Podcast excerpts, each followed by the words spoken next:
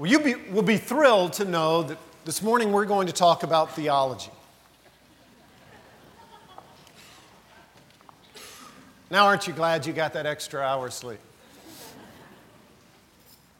Now, there are a lot of different types of theology we could talk about. We could talk about Reformed theology, covenant theology, dispensational theology, patristic theology, medieval theology, dogmatic theology, liberal theology, liberation theology, redheaded theology, we could talk about Old Testament theology and New Testament theology and moral theology and philosophical theology, but we're not going to talk about any of those. They're all good things, most of them at least. The type of theology that we're going to talk about this morning is a theology I've really never heard anyone else talk about, but it's shouted in God's Word. It's plumbing theology. Now, those of you on the back row are wondering if the sound system is working correctly because it sure sounds like I just said plumbing theology, doesn't it? I did. Now, contrary to those other theologies that take years and years of intensive study, even lifetimes to understand, plumbing theology only takes a few minutes to understand. It takes a lifetime to unpack, but only a few minutes to understand. And it will take you a minimum of two to three years to get a master's degree in one of those other kinds of theology. It only takes you a few minutes to get a master's degree in plumbing theology. In fact, you're going to get your master's degree this morning. We're having a commencement service out in the parking lot after this service. You'll all be masters in plumbing theology.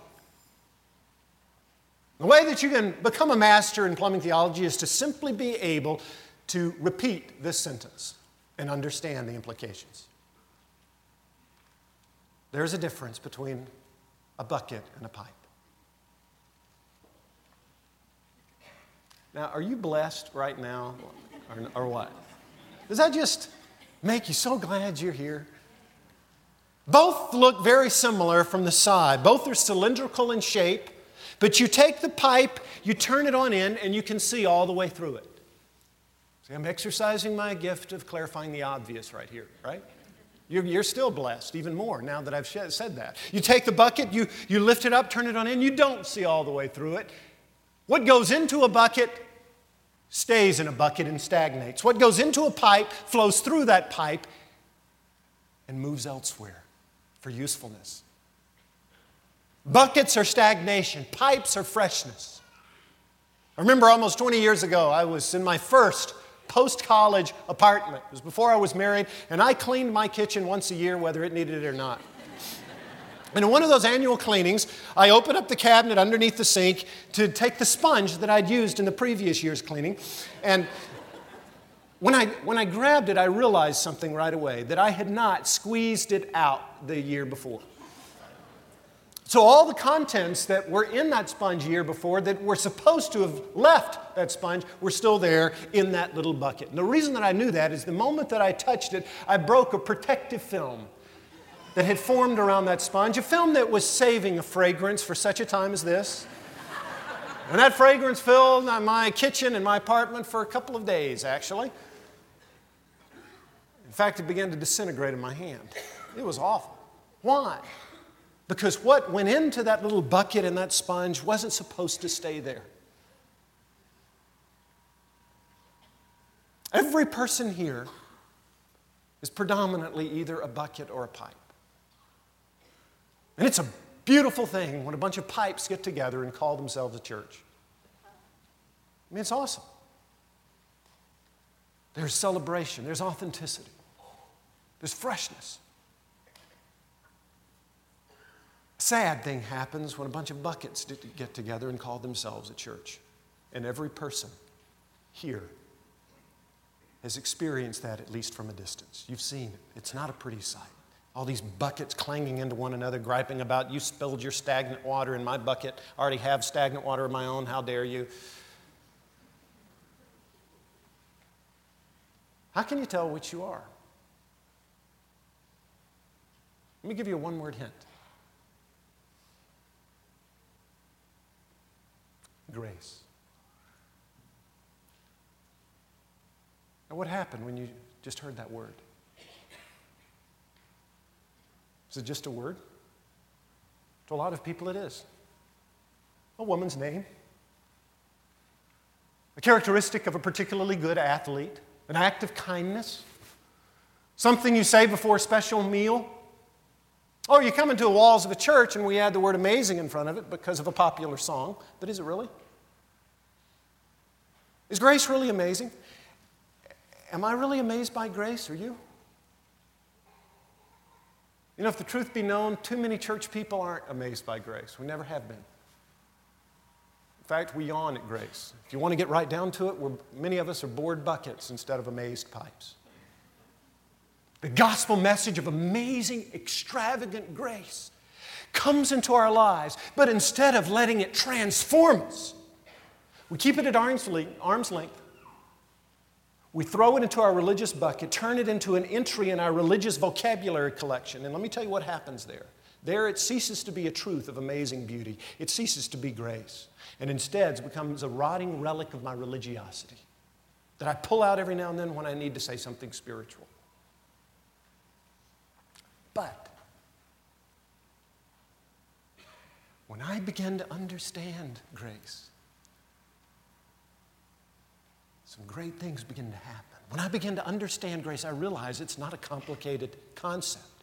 The grace is simply God's incredible, lavish, amazing propensity to lavish, to bestow, to dump benefits and blessings and good, unimaginably good stuff on undeserving and unworthy people like you and me. The grace is this proneness that God has to give human beings not what we deserve, but what we need. And when I begin to explore that, to unpack that, to experience that, a beautiful thing begins to happen. I become amazed enough to want to let the reality of that grace flow through me to the people around me. I begin to be amazed enough to want to give grace away. I become more of a pipe than a bucket. And that's all, all, all a pipe is. All a conduit is, instead of a container, is someone who's been captivated, who's been captured, who's been enthralled, and is enthralled by God's grace and is used to let that grace flow around them to other people horizontally and back to God vertically in worship and exaltation. Plumbing theology is throughout God's Word. Psalm 67, verse 1 and 2. Oh God, be gracious to us and bless us so that we may harbor all of that, collect it in our little religious circle, go over in our holy huddle and build a fence around us and look at how terrible the rest of the world is. Right? Now, God, be gracious to us and bless us so that your name might be made known to all the nations, your salvation to all peoples. That's plumbing theology. Ephesians 4 32 Forgive one another, just in God, as God in Christ Jesus has forgiven you. Be a pipe, not a bucket. 2 Corinthians chapter 5, it's a familiar passage to many of you because of verse 17. Therefore, if anyone is in Christ, he's a new creation, a new creature. The old has passed away, new things have come. But you know what follows that? In verse 18, Paul, writing to the Corinthians, says this All this is from God. Now tell me if you don't think Paul is a plumbing theologian. All this is from God, who reconciled us to himself through Christ and gave us the ministry of reconciliation. Reconciled means to be made friends again. He says he's reconciled us to himself, he's made us friends again with himself. And he gave us the ministry of reconciliation that God was reconciling the world to himself in Christ, not counting men's sins against them. And he has committed to us the message of reconciliation. We are therefore Christ's ambassadors. In the Greek, it's pipe. We are therefore Christ's pipes. As though God were making his appeal through us. We implore you on Christ's behalf, be reconciled to God. God made him who had no sin to be sin for us, so that in him we might become the righteousness of God. That's the last verse of 2 Corinthians 5. But if you know anything about the Bible, you know that when Paul was writing that letter to the church in Corinth, he wasn't using chapters and verse divisions. Therefore, the very next thing he says in verse 1 of chapter 6 is this As God's fellow workers, we urge you not to receive God's grace in vain. We plead with you to, don't be, to not be buckets. When the, when the message of grace comes along, don't stagnate. Don't get all religious and pious. Give it away. Now, how can I become more of a pipe than a bucket? Let me be real honest with you. You and I are never going to give something away that we don't have.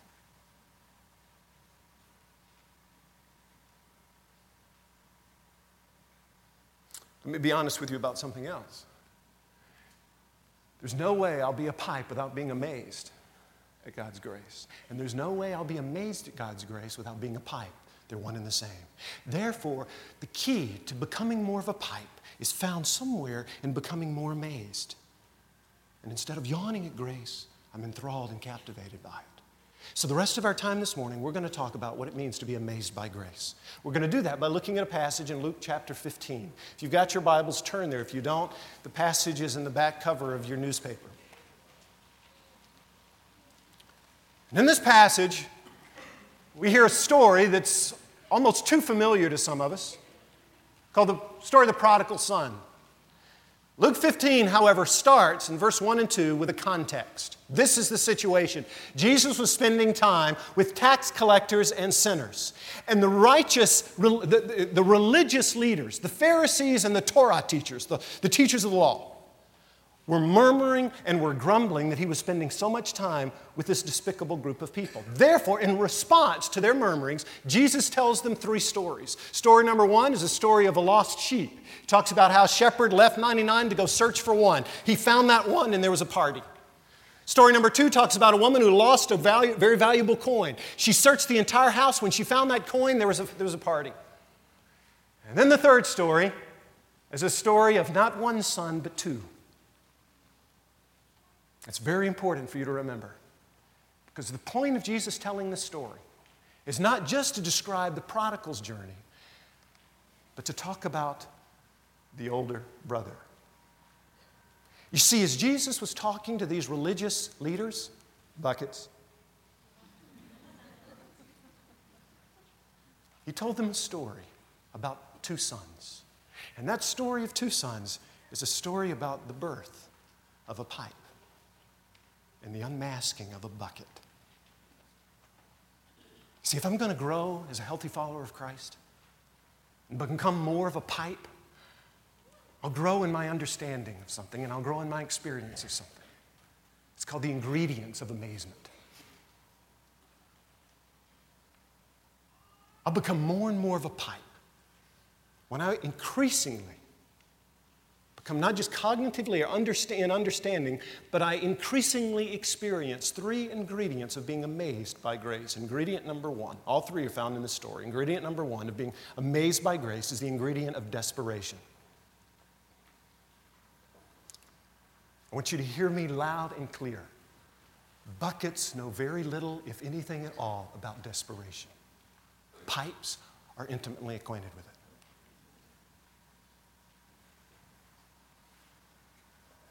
Verse 11. There was a man who had two sons. The younger one said to his father, Father, give me my share of the estate. So he divided his property between them. And not long after that, the younger son got together all he had, set off for a distant country, and there squandered his wealth in wild living. The distant country was most probably, in their minds and the listeners' minds, the Decapolis, right across the Sea of Galilee, where the pagans lived, where the non chosen lived, where, where the riffraff lived. You went there to be really rebellious. That was the distant country. And after he had spent everything, there was a severe famine in that whole country, and he began to be in need. And so he went and hired himself out to a citizen of that country who sent him to his fields to feed pigs, deliberately chosen by Jesus as he's looking at these religious leaders, buckets, for whom the ultimate uncleanness was pigs, other than death, other than a dead body. Pigs. Oh man, this kid is gone. And he longed to fill his stomach with the pods that the pigs were eating, but no one gave him anything. And when, when he came to his senses, he said, How many of my father's hired men have food to spare, and here I am starving to death? I'll set out and I'll go back to my father, and I'll say to him, Father, I've sinned against heaven and against you. I'm no longer worthy to be called your son. Make me like one of your hired men. And so he got up and he went to his father.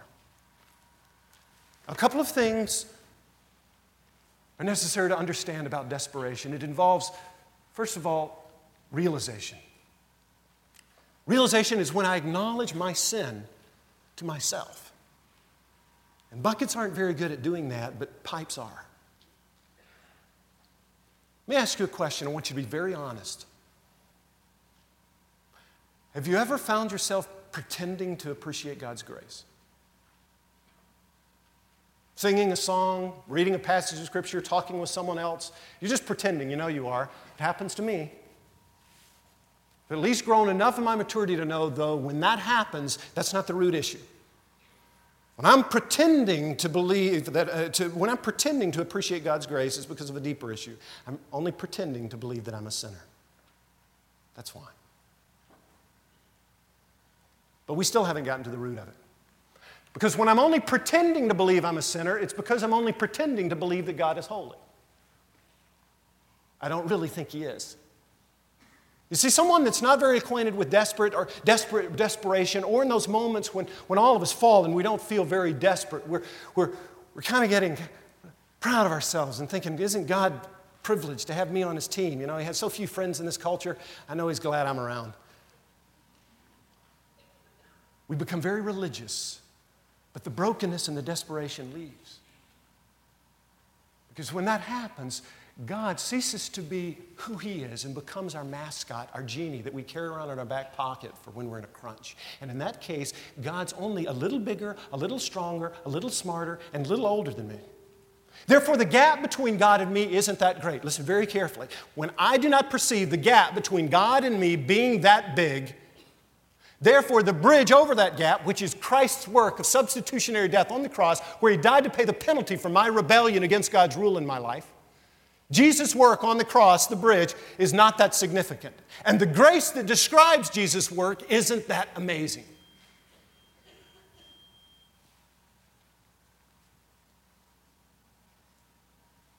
As the church father Anselm years ago said in his treatise, What is Man? We have yet to see how terrible a thing our sin is. Reality number, truth number one I am a rebellious sinner.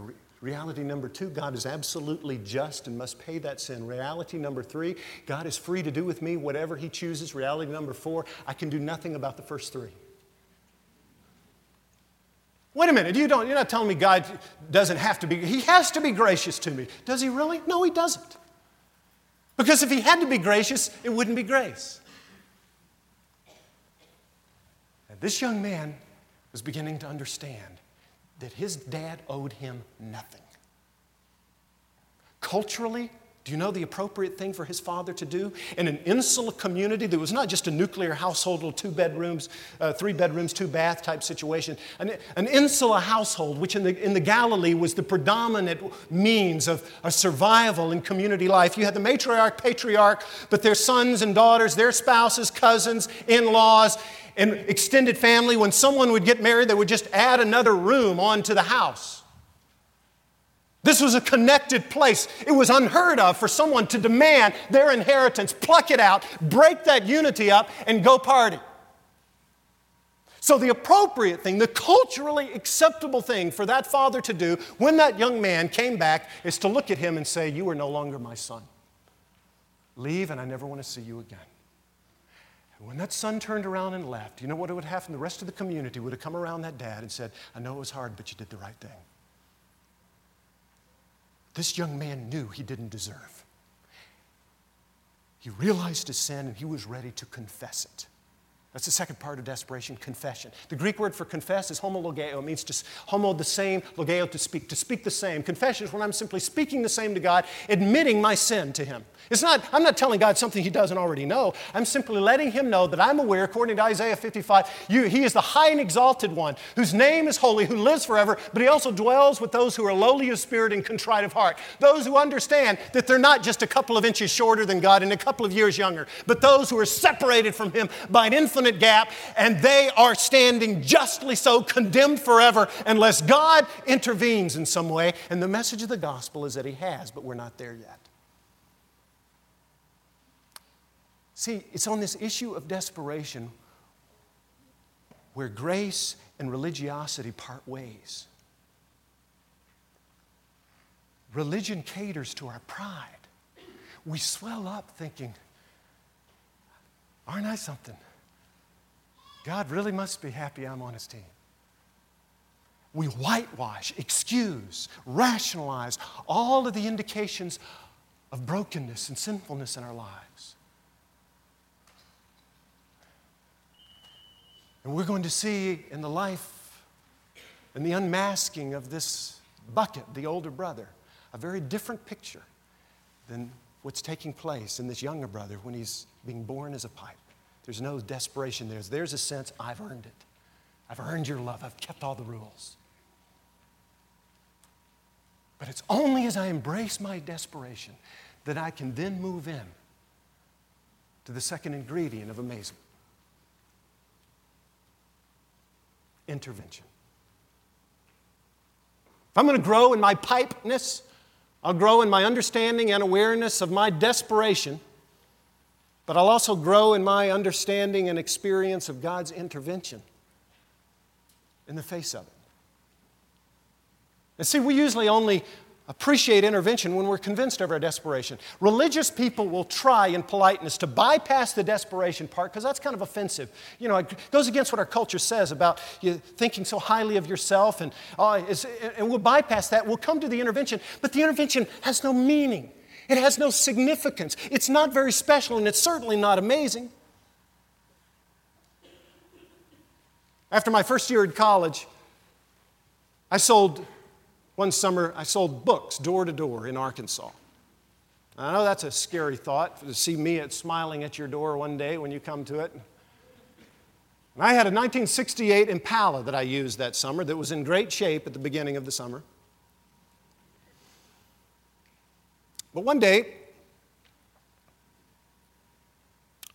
I parked my car at a laundromat that was adjacent to a gas station. I put it in park went in to deliver the clothes, you know, put the laundry basket inside, left my door open. And my car jumped out of park and began to back up at an angle, came alongside another car in the gas station, and the only thing that stopped it was the door of my 1968 Impala. That when that little encounter was over, was still at a 45 degree angle, but in the opposite direction of what it was supposed to be. Doors aren't meant to stop moving cars.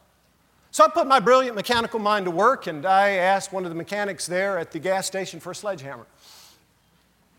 And I went over to the corner of the, ga- the, the, the gas station lot and proceeded to beat on the hinge of my door to get the door to shut.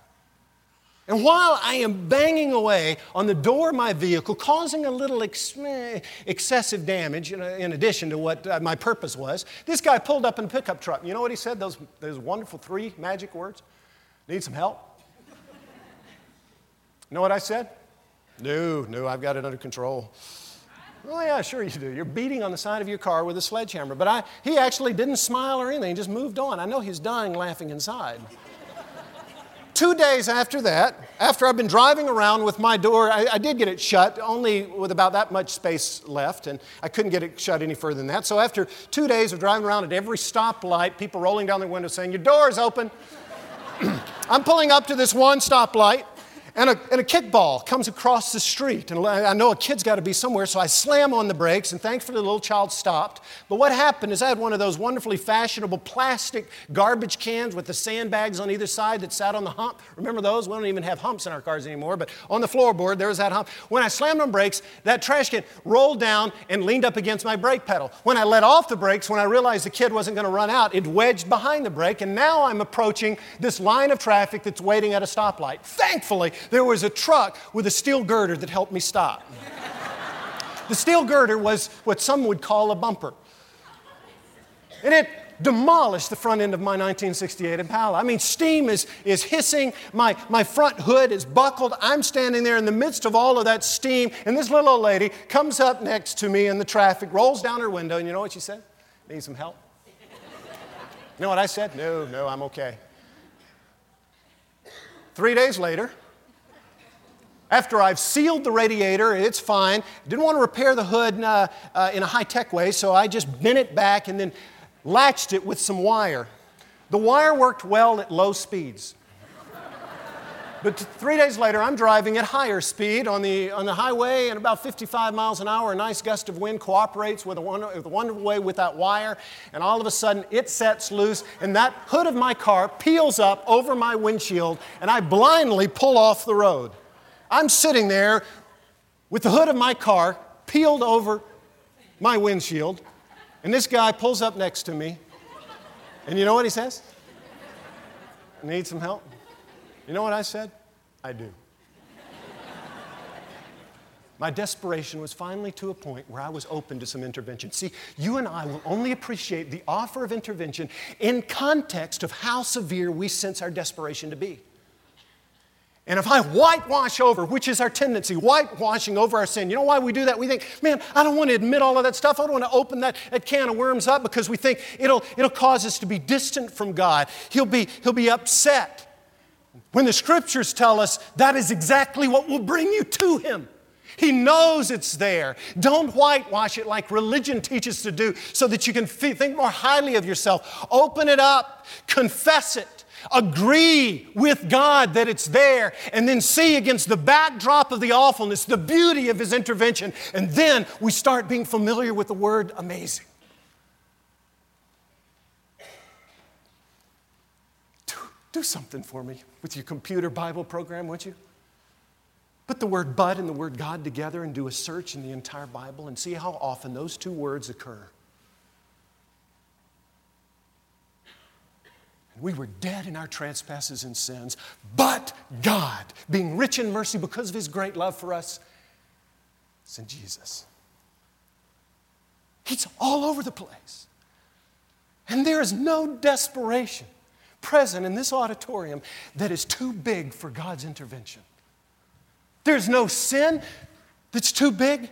There's no health condition. There's no despair. There's nothing here that's not that, that that's going to outpower God's intervention. As Corrie ten Boom beautifully said, there is no pit so deep that God is not deeper still. But we will not appreciate that God who is deeper still until we know how deep our pit is. And so, if I'm going to grow in my amazement, not only will I grow in increasingly understanding and experiencing my desperation and not whitewashing it, I'll move into you can't stay there because that's despair. You move right into experiencing and understanding more deeply God's intervention. And you put those two ingredients together, and the sum total of those is ingredient number three. Do you know what it is? Hmm. Celebration. Celebration. But while he was still a long way off, his father saw him and was filled with compassion for him, and he ran to his son. He threw his arms around him and he said, There's no way in the world I'm letting riff raff like you into this house. That's what you and I often think will happen if we really own up to our desperation because we think God's just a little bit bigger than us and there is no way that you would forgive yourself, so you're sure that God won't. And the scripture says you're made in God's image, He's not made in yours. Our thoughts are not His thoughts, and God says, I will intervene.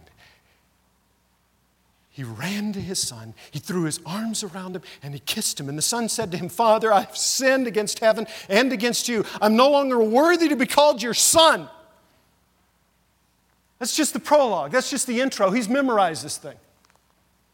He takes a breath to go into the body of his speech that has been carved out to the core of his soul over the last few days in the desperation that he is experiencing. And he's ready to say, Make me one of your hired men. I know, I know the son thing is out of the question, but, but could I at least work back out in the barn? And his dad doesn't even let him finish the speech.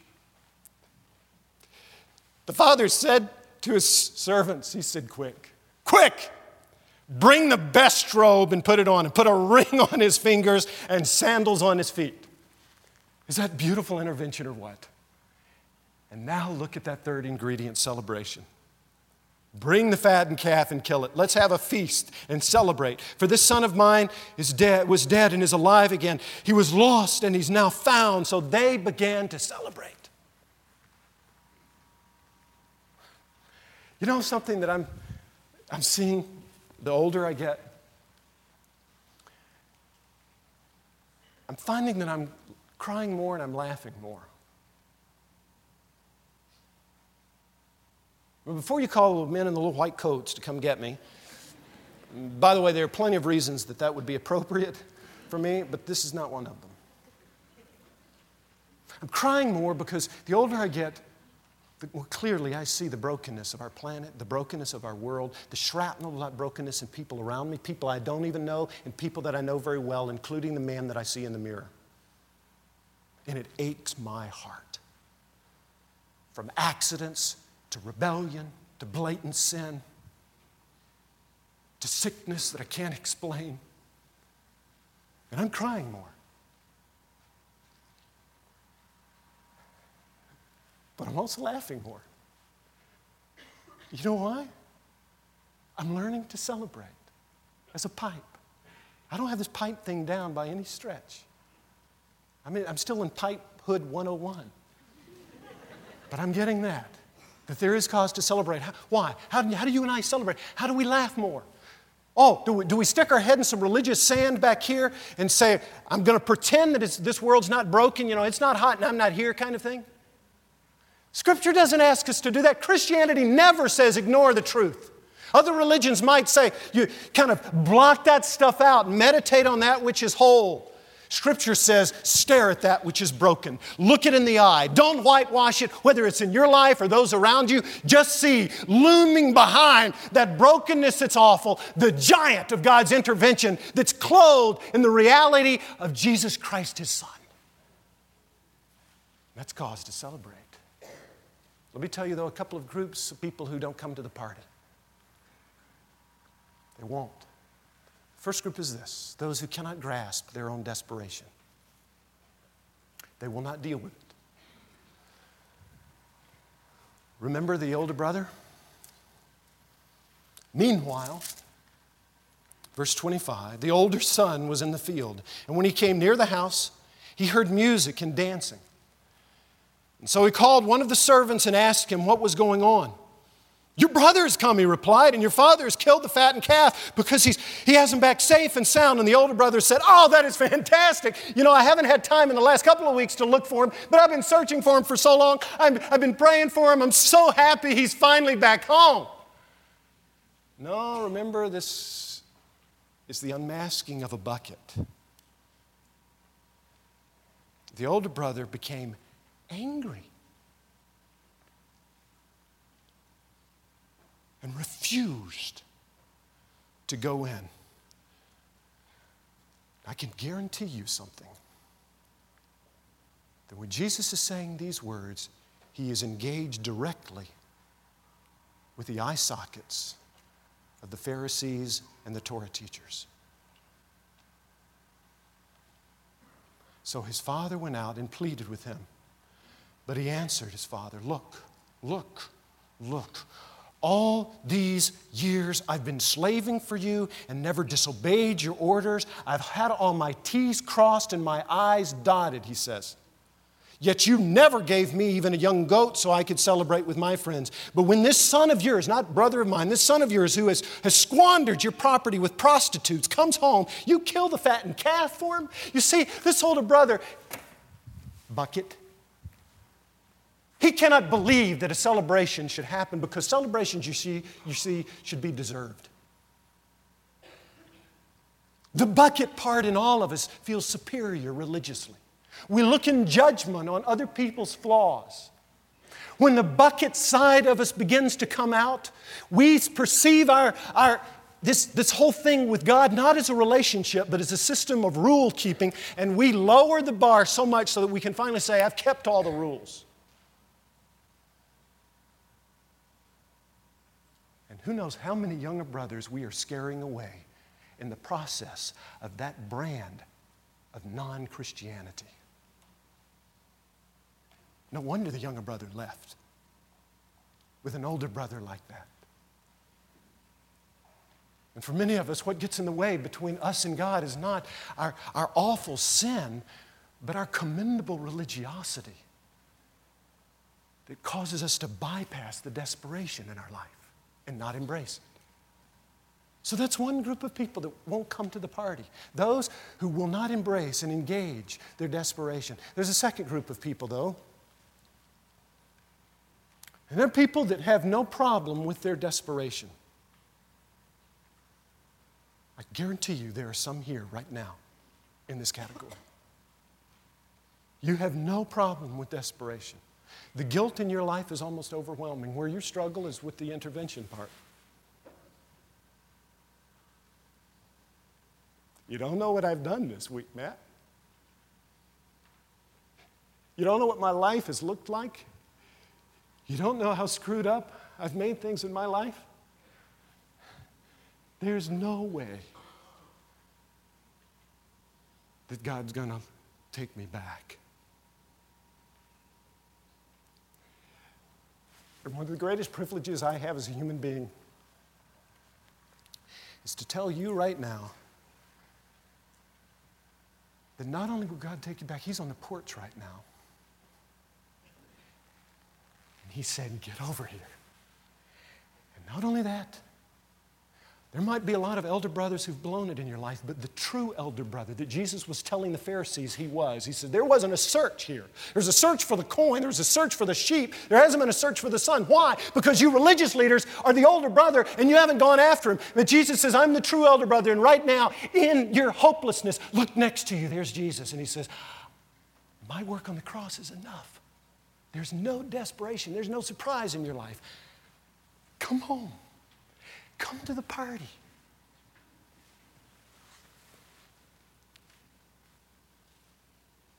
And become a pipe. Let's pray.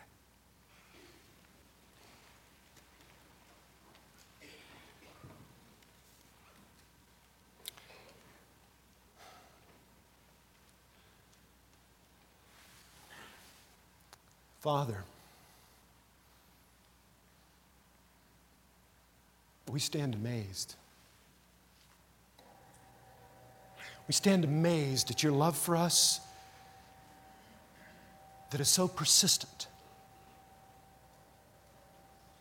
that we can never run far enough away from you.